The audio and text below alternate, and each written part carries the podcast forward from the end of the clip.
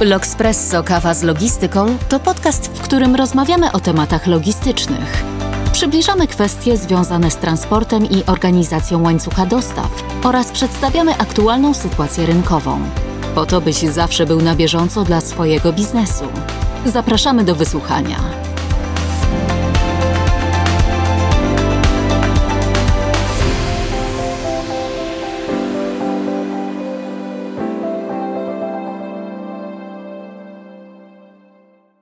Cześć, mam na imię Oliwia i do dzisiejszej logistycznej kawy zaprosiłam Aleksandrę Durkę, która opowie nam dzisiaj o pracy w logistyce z perspektywy handlowca.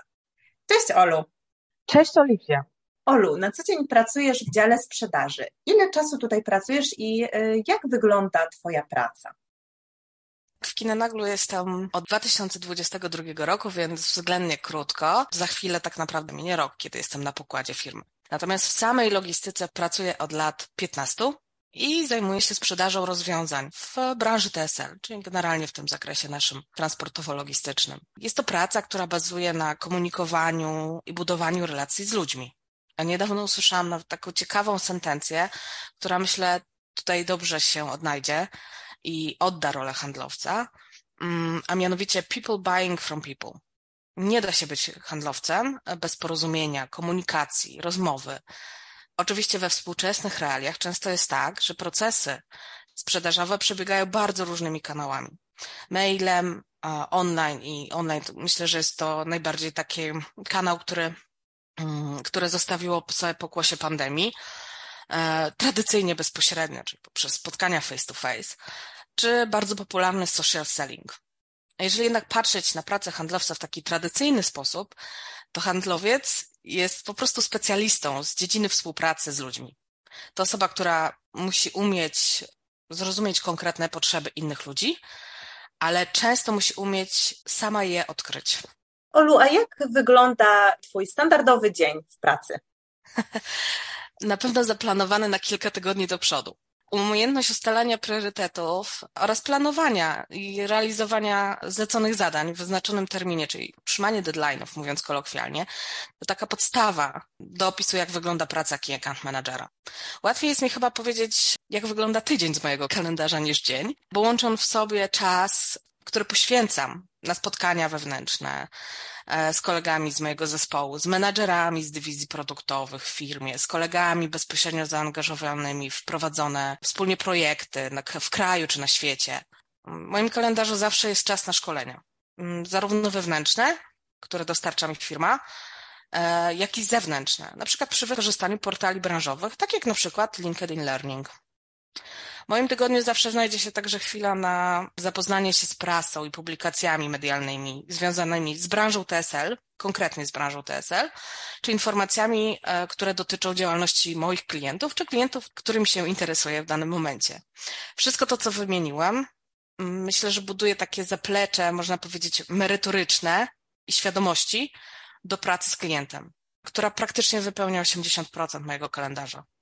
I są to zarówno spotkania osobiste, zoomowo-teamsowe, niezliczone rozmowy negocjacyjne, opracowania strategii przetargowych, analizy łańcuchów dostaw, QBR, czyli kwartalne spotkania z klientami, wszelkiego rodzaju setupy raportowe i tak dalej, można by było wymieniać bez końca. Brzmi jak naprawdę bardzo dużo pracy i to z różnych obszarów. A skoro już jest mowa o klientach i o Twojej relacji z nimi, to powiedz mi trochę o tym, którą grupą klientów się zajmujesz i jak taka współpraca z klientami, na czym polega? Dział Key Account Managerów, którego jestem częścią, dba o rozwój współpracy z klientem z segmentu A. Czyli bardzo upraszczając, pracuję z dużymi firmami, w większości z zasięgiem korporacyjnym, globalnym. Są to firmy, które posiadają oddziały w różnych częściach świata, a rolą Key Account Managera jest, myślę, można powiedzieć najprościej perfekcyjna znajomość branży klienta i struktury oraz kultury jego organizacji. CAM to jest osoba, która dba o prawidłową synergię lokalnych potrzeb klienta z rozwiązaniami, jakie dostarczamy mu jako globalny operator sieci. I na pewno wiąże się to z jakimś stresem. Czy po tylu latach pracy w logistyce jeszcze coś Cię stresuje? Jak sobie ewentualnie z takimi stresującymi sytuacjami radzisz? Już mieliśmy okazję chwilę współpracować, więc na pewno zauważyłeś, że staram się być osobą uśmiechniętą i pogodną. Ale umiejętność radzenia sobie w trudnych sytuacjach i praca pod presją czasu, nierozerwalnie wpisana w pracę w działach handlowych, zawsze generuje pewnego rodzaju napięcie i skłamałabym, mówiąc, że go nie czuję. Ale umiejętność radzenia sobie właśnie z takimi trudnymi sytuacjami i panowanie nad emocjami po latach to jest nie lada sztuka. Czasami w obliczu takiej patowej sytuacji, na którą wpływa wiele czynników, ja wyznaję zasadę, że czasami warto nimi po prostu pożonglować, pozmieniać ich ułożenie, trochę jak zabawa puzzlami czy Lego i ułożenie ich do takiego momentu, kiedy jest się pewnym, że uzyskało się najbardziej produktywną kombinację. Mój Gallup, czyli test osobowościowy, wskazuje, że mam talent indywidualizowania, który pozwala mi dobierać efektywnie specjalistów ze swojej dziedziny, z którymi współpracuję, mówiąc wprost, kolegów w zespołach, z którymi pracuję. I podczas gdy niektórzy szukają idealnej struktury bądź procesu, mój instynkt mówi mi, że dzięki współpracownikom poziom stresu wewnętrznego jest zdecydowanie łatwiejszy do opanowania i do rozłożenia. Olu, a jakie są aktualne potrzeby Twoich klientów? Jak to się też zmieniło na przestrzeni lat? To trudne pytanie, ponieważ opiera się na różnych branżach, które na przestrzeni lat mocno ewoluowały, wraz myślę z rozwojem technologii. Dzisiaj szukamy rozwiązań ułatwiających nam pracę, no i życie prywatne również. Klienci oczekują indywidualnego podejścia, zrozumienia, z czym mierzą się na co dzień i usprawnieniami codziennych obowiązków. Postępująca digitalizacja, myślę, że bardzo wpłynęła na dzisiejszy świat logistyki. Tracking przesyłek stał się taką zupełną normalnością. To jest takie totalne must have. Wartościowym partnerem staje się ten, który dostarcza dla klienta dodatkowe profity. Ja trochę wyznaję ekologistykę i cieszę się, że coraz więcej wartości dodanej stanowi na przykład rozmowa o możliwości wdrożenia biopaliw, czy redukcji CO2 w transporcie, czy w ogóle świadomość tego, jak transport wpływa na świat i na środowisko. Myślę, że już po części odpowiedziałaś na moje kolejne pytanie, ale to bardzo dobrze się składa, bo wspominałaś o tym, czego klient oczekuje od handlowca. I właśnie chciałam Cię zapytać, jakie kompetencje są ważne na tym stanowisku? Wiesz, jeżeli nie wiesz, dokąd iść, to nie ma znaczenia, którą drogą sobie pójdziesz. Zatem na pewno oznaczenie, dobry handlowiec oznacza sobie cel i orientację na niego. Powinien mieć otwarty umysł, powinien być ciekawy świata, na pewno empatyczny, cierpliwy, chętny do nauki, powinien starać się mieć pozytywne myślenie, być zdyscyplinowany, to na pewno. Jeżeli brakuje tego elementu, no to niestety wielu handlowców mierzy się z problemem wypalenia zawodowego. Myślę, że dobrego handlowca cechuje kompetencja świadomości biznesowej i branżowej, ale powinien na pewno wykazywać analityczne myślenie, no i mieć w sobie żyłkę pokerzysty. A co byś poradziła młodym ludziom chcącym się rozwijać w dziale sprzedaży? Czy to ogólnie dobra praca? To bardzo ciekawa i dobra praca. I na pewno bym im poradziła, aby się łatwo nie zniechęcali i się nie poddawali, bo początki są bardzo trudne. Czyli bardzo ważna tutaj jest też wytrwałość, tak jak już też wspominałaś. Wytrwałość i konsekwencja, tak. A czy potrafiłabyś na przykład powiedzieć, jaki nie powinien być sprzedawca? Czy są jakieś tutaj takie antyporady? Antyporady? Dobrym sprzedawcą nigdy nie będzie osoba, która nie potrafi słuchać, osoba, która jest nieuprzejma i która nie ma określonego planu na siebie. Olu, a co najbardziej lubisz w swojej pracy? Kontakt z ludźmi. Cenię sobie kontakt z ludźmi i uważam, że jest bardzo ważne. Bardzo ważna jest możliwość spotykania się z różnymi charakterami, z różnymi osobowościami. Patrząc z perspektywy współpracy z klientami, poznawanie branż klientów, bo to potem bardzo często przekłada się również na życie prywatne. Uczysz się, zdobywasz wiedzę, stajesz się specjalistą i łapiesz haczyk, takiego bakcyla. I to Cię bardzo napędza do działania, i do tego, żeby być specjalistą w swojej dziedzinie.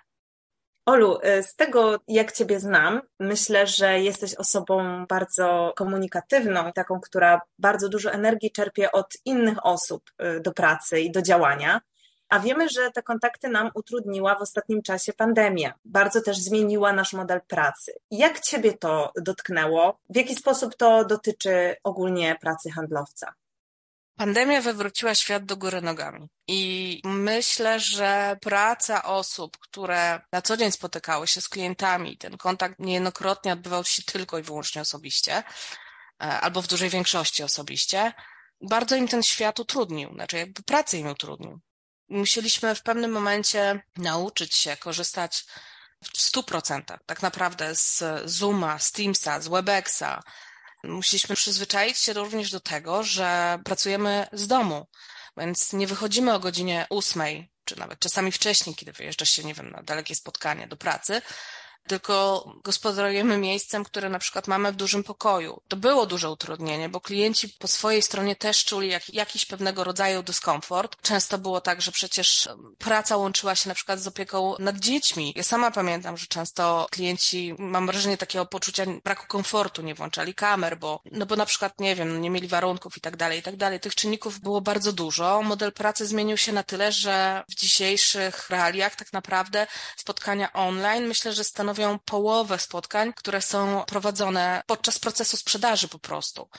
I powiem Ci szczerze, że dla mnie bardzo dużą ulgą było poczułam taki moment wytchnienia, że mogę wsiąść w samochód, że mogę pójść uścisnąć komuś rękę.